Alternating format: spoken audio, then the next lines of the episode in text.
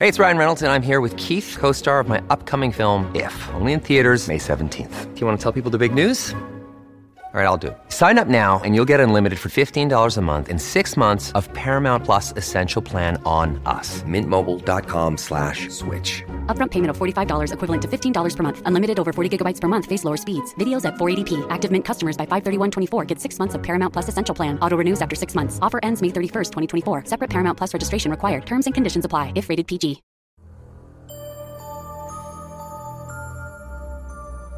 Hello，晚上好，欢迎来到今天的奇闻事件部，我是主播莫大人。Hello，大家晚上好，我是陈默。陈默有好几天没有来我们的节目分享内容了，今天带给我们怎样的故事呢？嗯，今天其实想说一个关于是海上灾难的一个故事。哦，哎我记得我们之前说过一次啊，就是，呃，这个山东的一个货船的那个故事，对对，海外远洋大打工的那个，逃杀那个，对。哎，对对对但，是那个的话，它是属于是人为的，就是可能是人心，然后造成的这样的一个结局。但是今天其实要分享的，它属于是一个自然灾害，但是哦这个灾害结束以后，发现一些不寻常的一些事情。哦，到底怎么不寻常呢？咱们来听沉默分享一下这个故事。嗯。一九五四年九月二十六日，往返于青森和函馆之间的青函联络船中，因其齐全的设施而被称为“海峡皇后号”的大型游轮“洞爷丸号”沉没。这次事故已造成一千多人死亡，是世界海事事故历史上的第三起重大事故。这是继1912年泰坦尼克号沉没在北大西洋，与1865年苏丹纳号沉没在密西西比河之后的第三场灾难。17点40分，载有1337名乘客的洞爷丸号出发了。意料之外的是，船出航不久就开始遭遇强风，船很难前进了，于是抛下了锚，风却反而变得更加强烈，一场猛烈的暴风雨。席卷了整个海面，不巧，船一下子撞到了礁石上，洪水泛滥到了船舱，使船的航行成为不可能。洞爷丸发出 SOS 信号，并寻求营救，但在如此恶劣的环境下，没有任何船只可以前来营救。在出发后五个小时的二十二点四十五分，洞爷丸沉没了。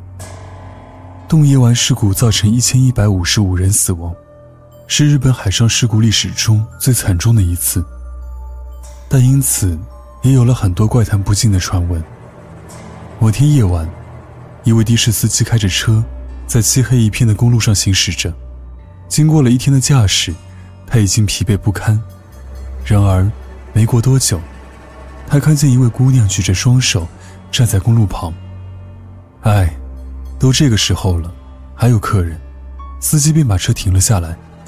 可仔细一看，那姑娘全身上下湿漉漉的，皮肤不知怎么的，好像被水浸泡了很久一样，满是皱褶。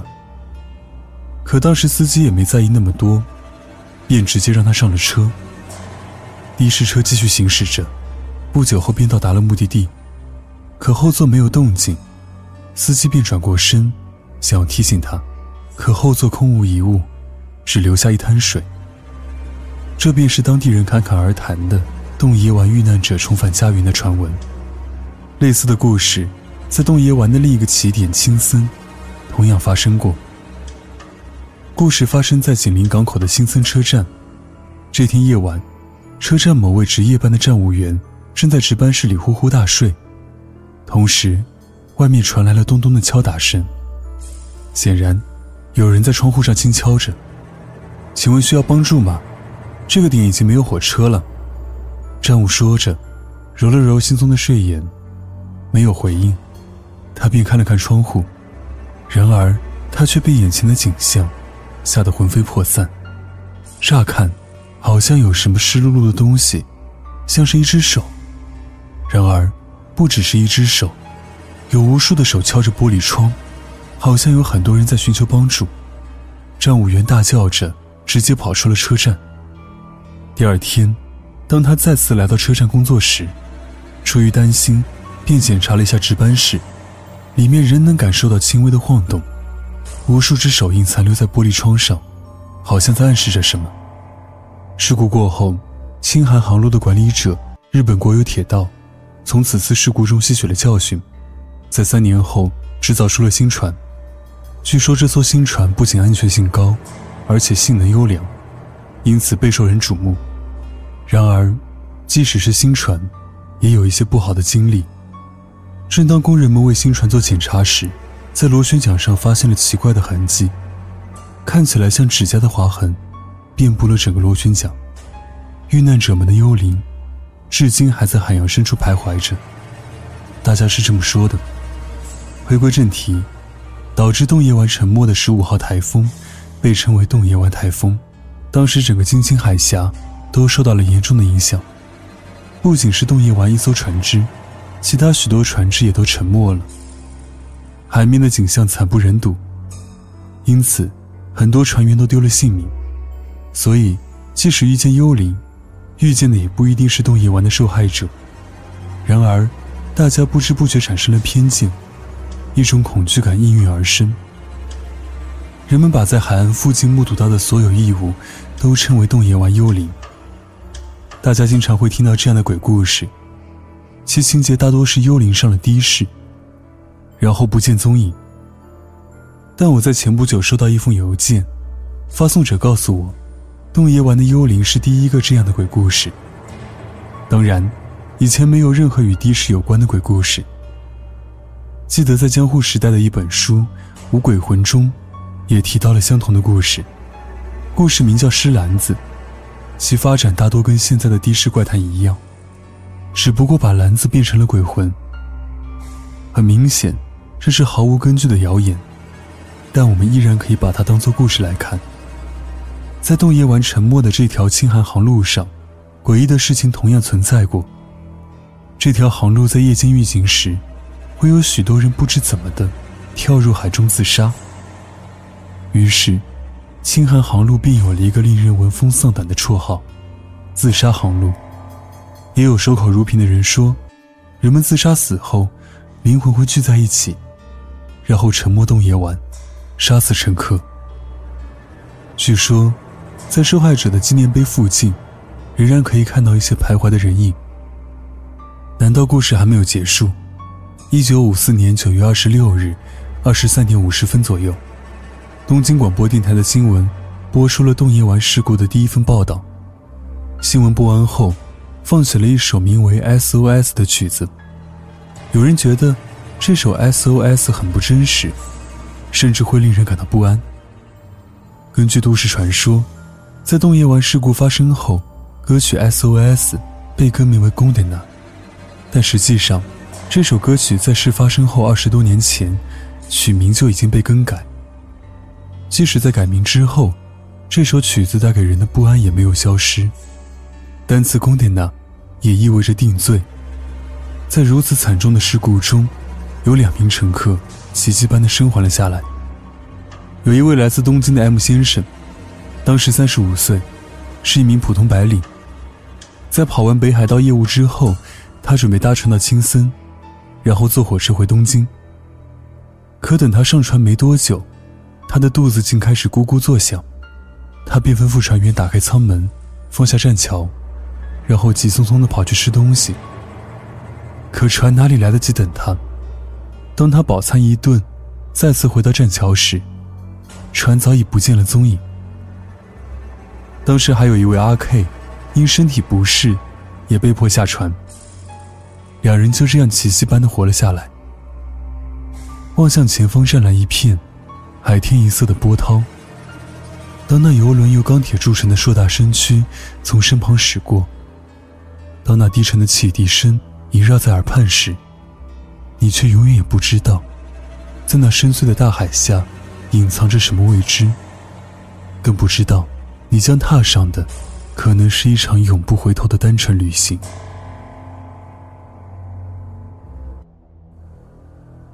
好了，听沉默分享完这个发生在日本的沉船事件之后呢，接下来我们来分享一个听众朋友的投稿，他叫做 H 九秋轩。他说我是三年的老粉丝，今天呢我也来投稿一个恐怖游戏《玩具熊的午夜后宫》。最早发布于二零一四年。这是一款由个人制作的独立游戏，因为其诡异的画面与取自真实事件的游戏题材，让本作在转到 Steam 平台后，依旧没有改变其超高的人气。而围绕着它的背景故事也被一一揭晓。本作主要讲述了发生在披萨餐厅中五个夜晚的恐怖故事。而这间披萨店也是真实存在的，它就是曾经在美国十分有名的机器玩偶餐厅。这家餐厅在美国已有三十年的历史，这里融合了餐厅、娃娃秀和儿童游乐设施，所以在当时十分受欢迎。虽然餐厅中娃娃的外形看上去十分诡异，不过他们可是当时小孩子们的最爱。直到一九八七年。当时餐厅正在为一个孩子举办一场盛大的生日会。当其中一名小女孩走到机器玩偶面前准备合影时，竟被身旁的玩偶咬住了半个脑袋，其中包括小孩子的前额叶都被咬了下来。即使这样，她还是奇迹般的活了下来。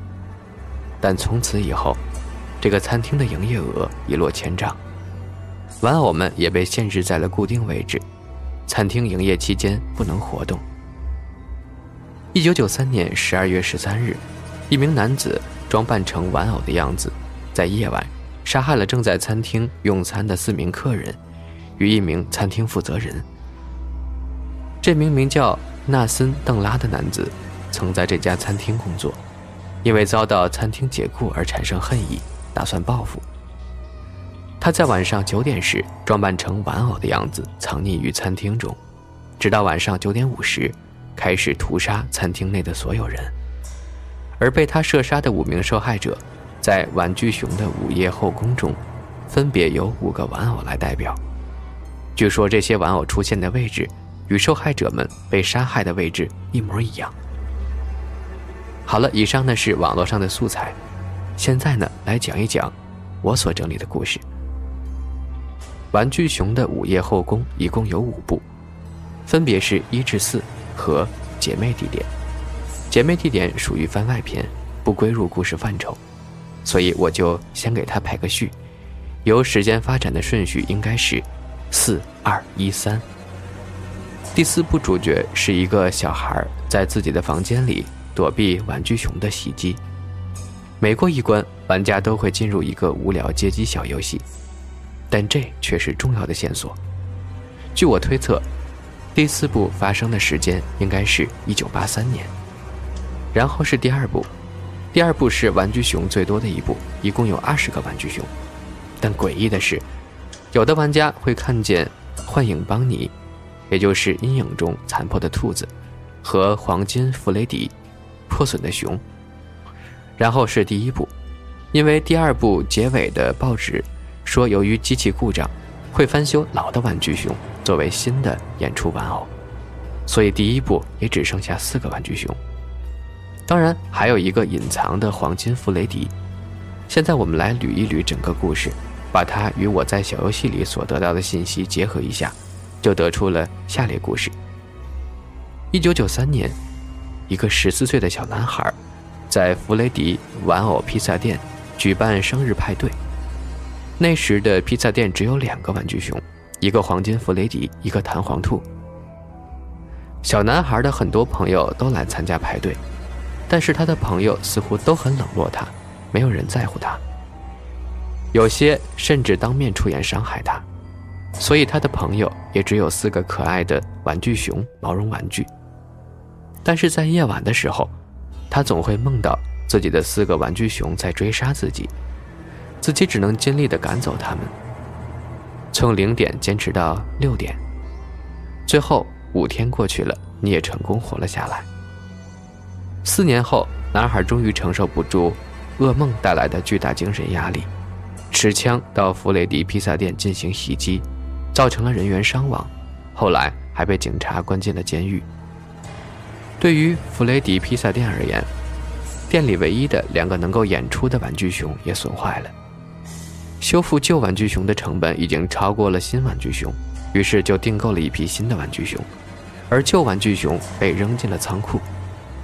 除了损坏极为严重的黄金弗雷迪，工作人员将报废的骨架扔掉，只留下玩具熊的皮套在店里。又是一个小孩的生日派对再次举行，但是一个穿着黄金弗雷迪皮套的人，将五个小孩带入后台，就再也没有出来过。后来警察也没有找到失踪的小孩，凶手固然就是那个穿着紫色保安制服的男人紫衣人，但苦于没有找到证据，所以无法把嫌疑人抓捕归案。其实尸体呢被塞进了玩具熊的身体里，第五个孩子被塞进了黄金弗雷迪。再后来，夜班保安反映，在凌晨零点到六点期间，没有电源的玩具熊居然会自己在餐厅里游荡，甚至恐吓保安，这也直接导致保安辞职，于是就招聘了游戏主角作为保安。随后在真正的通关后，会有一张报纸，上面是主角擅自修改玩具熊的数据，导致玩具熊无法工作，从而需要。修复旧的玩具熊演出，这就进入了第一步。第一步大概是一九九零年，也没什么好说的。之后，当玩家通关后，餐厅停止营业。第三步就有意思了，在一至三步都会有一个人在给你打电话，而这个打电话的人，就很有可能是紫衣人，因为他对所有玩具熊的行动方式了如指掌。而在第一部最后的小游戏中。五个玩具熊将紫衣人逼入了一个房间里，慢慢向他靠拢。紫衣人赶紧穿上地上的弹簧兔皮套，但是弹簧兔皮套被玩具熊做了手脚，紫衣人被皮套内的机关绞死，灵魂也永远的禁锢在了弹簧兔里。第三部发生在一九九八年，当时弗雷迪披萨店重新开业，不过却转型为普通披萨店。主角依旧是保安，但是能杀死保安的只有弹簧兔，其他的玩具熊都是幻觉，只能够吓唬主角，趁机破坏系统。当五天后，披萨店由于设备老化，突发大火，将整个店烧为灰烬。就这样，一个凝聚了十五年的羁绊，终于伴着大火消散了。另外，这个游戏还有很多灵异事件，作者也曾承认，自己并没有添加相关内容。比如幻影邦尼，只能看见黑色大体轮廓和发光的眼睛、牙齿出现之后，过一会儿，电脑就会被一张诡异的图片所盛满，最后电脑蓝屏死机。还有黄金弗莱迪，隐藏第七页，把玩具熊智商改为一九八七，就会出现一个黄金弗雷迪看着你，直到电脑死机。好了，故事讲完了。我还有一些自己的和听到别人说的故事，以后再投稿吧。好的，你的故事成功的把我绕晕了，不过我倒是对这个游戏很感兴趣啊，可能之后会去玩一下，感受一下。不知道正在收听节目的各位有没有听懂呢？